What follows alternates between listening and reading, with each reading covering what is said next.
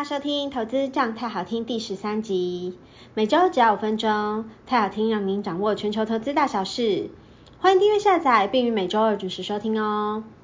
今天是八月二十一号，本周主题为全球股市出现震荡整理，建议逢低进场布局。首先是全球股市，股市短线整理，中长期仍正向，可留意十点逢低布局。美国经济数据优于预期，联准会会议记录指出仍有升息的可能。中国经济偏弱，加上房地产的风暴冲击了信心，主要的股市周线皆下跌。股市短线出现了整理，但美银八月份全球经理人调查显示，经理人预期未来的经济有望软着陆。经理人加码科技产业的比例，则是创下二零二一年十二月以来最高。股市中长期仍呈现正向。在本周全球央行年会，辉达公布财报之后，可逢低布局。接下来是台湾股市，台股短线弱势整理，本周聚焦辉达的财报。美国公债殖利率持续的攀升，台股创波段低点之后，逢低的买盘进场，在 AI 族群的拉抬下守住了半年线。台湾加权指数上周下跌了一点三二 percent，收在一万六千三百八十一点，连三周都收黑。短线呈现弱势整理的格局，目前 AI 伺服器仍是市场上关注的焦点。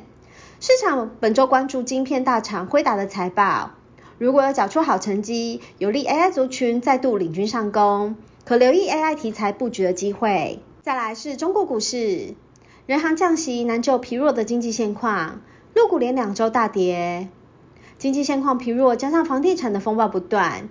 尽管上周人行调降 MLF 利率，并在季度报告中表示要加大宏观政策调控的力度，试图要稳定市场的信心。为短期市场悲观的氛围难解，主要的指数连两周都重挫。上证指数周跌幅为百分之一点八零，深圳成指数周跌幅为百分之三点二四，沪深三百指数周跌幅为百分之二点五八。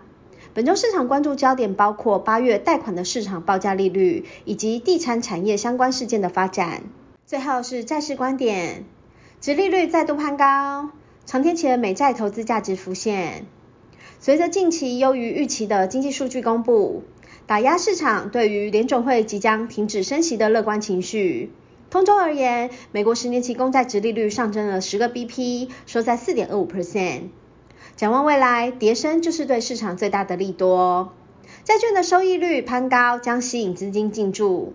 观察二零零八年六月以来，每当美国十年期公债殖利率突破四点二 percent，都是长天期美债市场的投资机会。进场持有半年，平均的总报酬可以达到二十一点五 percent。以上为本周的市场投资报告，提供给大家参考。相关的内容可以到国泰投信的官网查询。国泰投信大树下学投资的 FB 粉丝专业以及 YT 频道，皆会不定期的提供投资相关的资讯，欢迎大家去按赞、追踪、分享，请记得开启小铃铛才会收到上片的通知哦。